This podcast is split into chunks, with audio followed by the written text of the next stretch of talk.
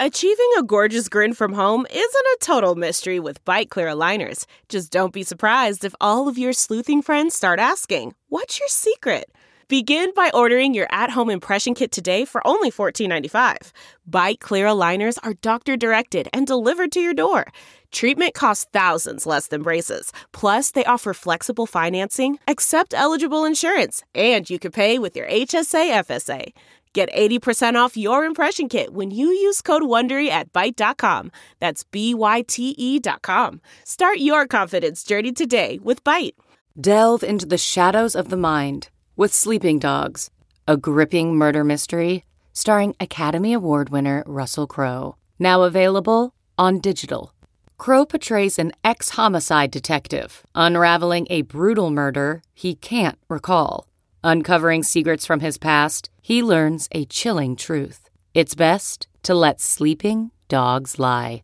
Visit sleepingdogsmovie.com slash Wondery to watch Sleeping Dogs, now on digital. That's sleepingdogsmovie.com slash Wondery. This episode of Markets Daily is sponsored by C M E Group and PayPal.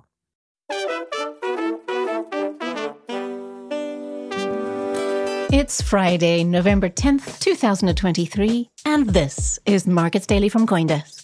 My name is Noelle Acheson, Coindesk collaborator and author of the Crypto Is Macro Now newsletter on Substack. On today's show, we're talking about crypto market dynamics, a possible Ether spot E T F, a shift in rates expectations, and more. So you don't miss an episode, be sure to follow the podcast on your platform of choice and turn on notifications. And just a reminder, Coindesk is a news source and does not provide investment advice. Now, a markets roundup. In crypto markets, yesterday saw a bit of a narrative pivot. After Bitcoin's strong surge yesterday, it pulled back, but is still up almost six percent over the past week. According to Coindesk Indices, at nine a.m. Eastern Time today, Bitcoin was down eight tenths over the past twenty-four hours, trading at thirty-six thousand nine hundred sixty-two dollars.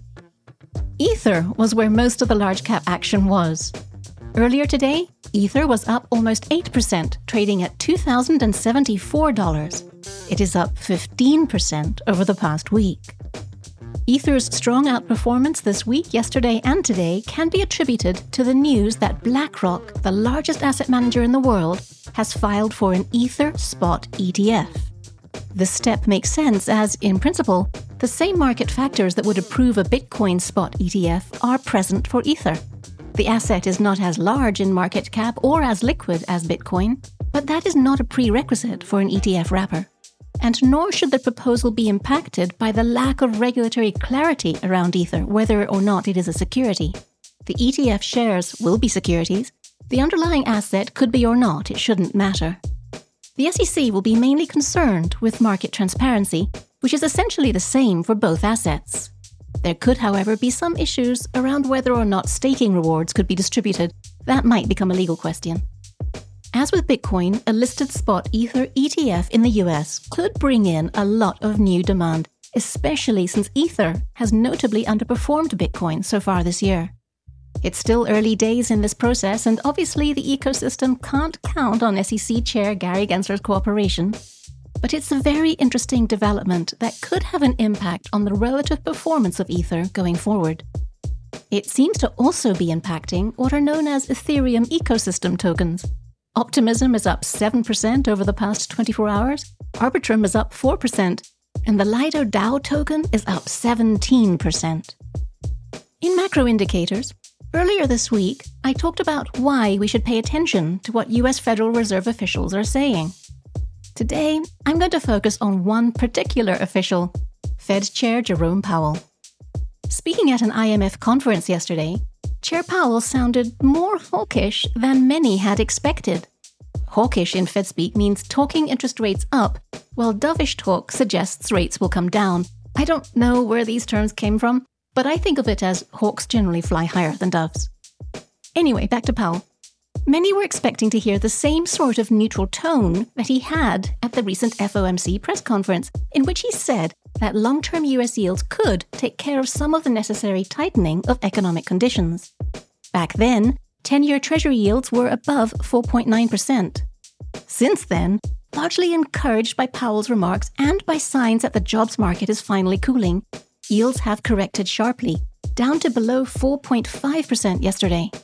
So, it's fair to assume that maybe the Federal Reserve won't be so confident that it can pause because long-term yields are high when they're coming down. Sure enough, Powell's words yesterday included phrases such as, and I quote, "If it becomes appropriate to tighten policy further, we will not hesitate to do so," end quote. Powell also stressed that the Fed was not confident that it had achieved the appropriate policy stance to bring inflation down to two percent. Basically, this was Powell telling the market that it was wrong to assume peak rates were in. Sure enough, yields started heading up again, passing above four point six percent yesterday. This morning, they are settling back and are currently at four point five seven percent. Stocks also reacted, more than undoing the week's gains. In the U S, the S and P five hundred dropped eight tenths of a percent, the Nasdaq dropped almost one percent, and the Dow Jones fell by over six tenths. Futures this morning are pointing to a modest recovery on the open. In Europe, the U K's F T S E one hundred, German DAX, and the Euro Stoxx six hundred were all up around eight tenths of a percent yesterday. This morning, the mood is definitely more pessimistic, and was not helped by the F T S E one hundred index going temporarily offline this morning due to a technical glitch. The situation was resolved, and so far today, the index has dropped more than one point three percent. This is despite the U K Q three G D P figures coming in slightly better than expected, with a zero point six percent increase year-on-year, in line with the Q two growth. Elsewhere on the continent, so far today, the DAX is down around seven tenths of a percent, and the Euro Stoxx six hundred is down nine tenths. In Asia, Japan's Nikkei index fell a quarter of a percent, China's Shanghai Composite dropped half a percent, while the Hang Seng fell a painful one and three quarters percent.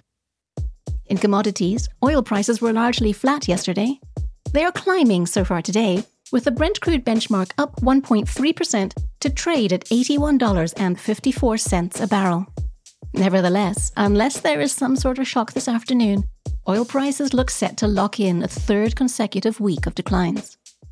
Gold recovered some lost ground yesterday, but so far today is down half a percent, trading at one thousand nine hundred forty-eight dollars per ounce. Stay with us. After the break, we're going to continue with our new Friday format of tackling some of the questions you send in.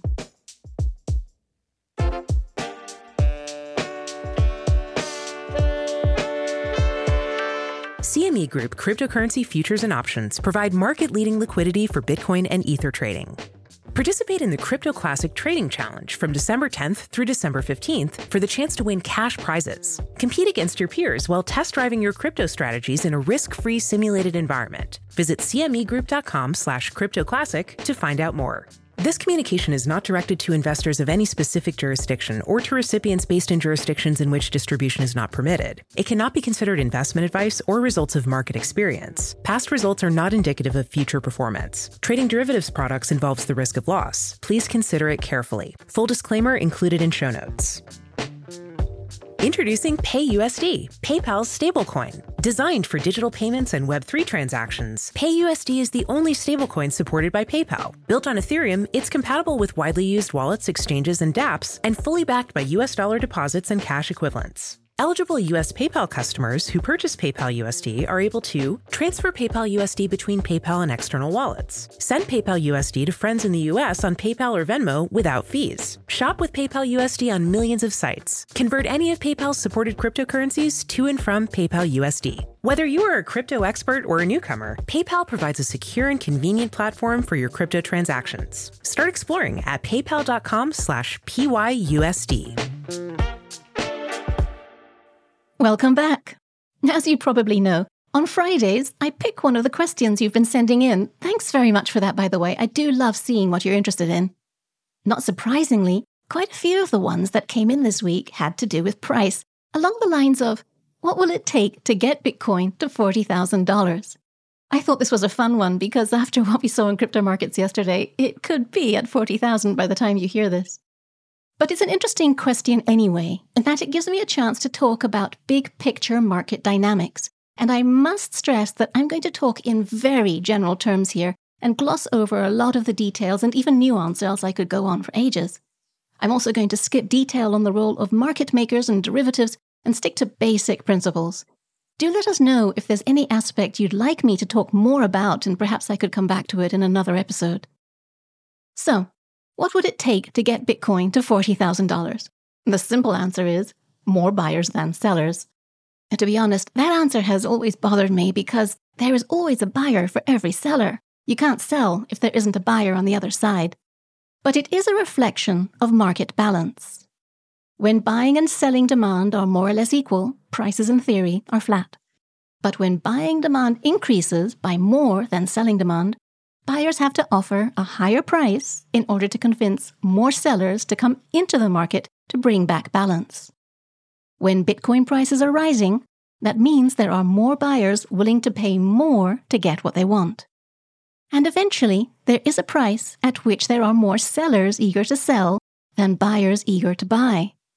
We only find out what that is in the rearview mirror, however.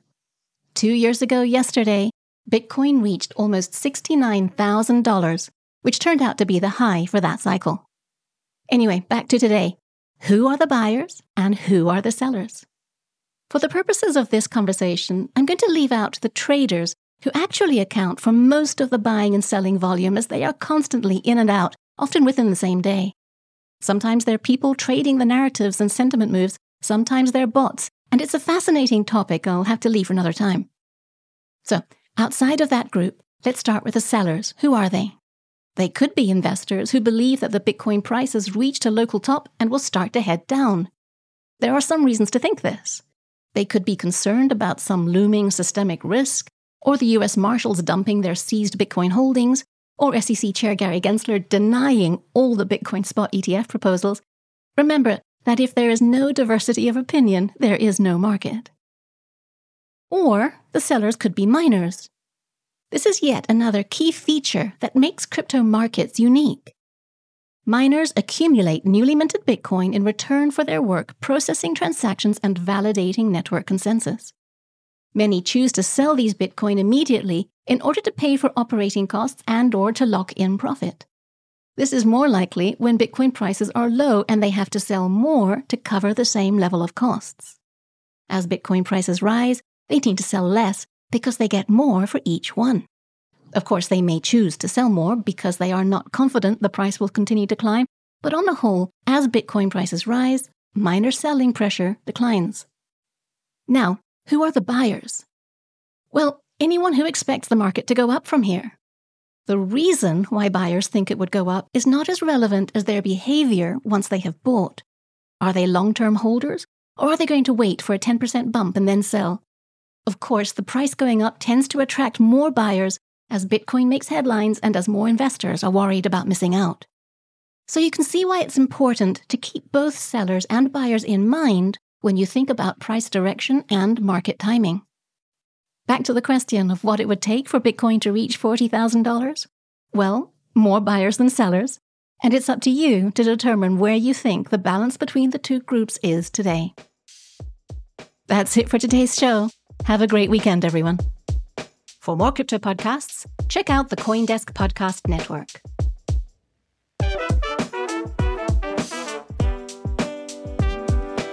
You can reach us at podcasts at coindesk dot com, follow us, and if you like the show, please leave us a five-star rating on whatever platform you're listening to us on. Markets Daily is produced and edited by Eleanor Paul, with executive production by Jared Schwartz. I'm Noelle Acheson for Coindesk. We're back tomorrow with more market news and insights. Have you ever wondered how to say good morning in Italian? Or what is goodbye in French? You can ask Alexa. Just say, what is happy birthday in German? Or how do you say hello in Japanese? Do you want to know how to say I love you in Spanish? Ask Alexa and start learning a new language today.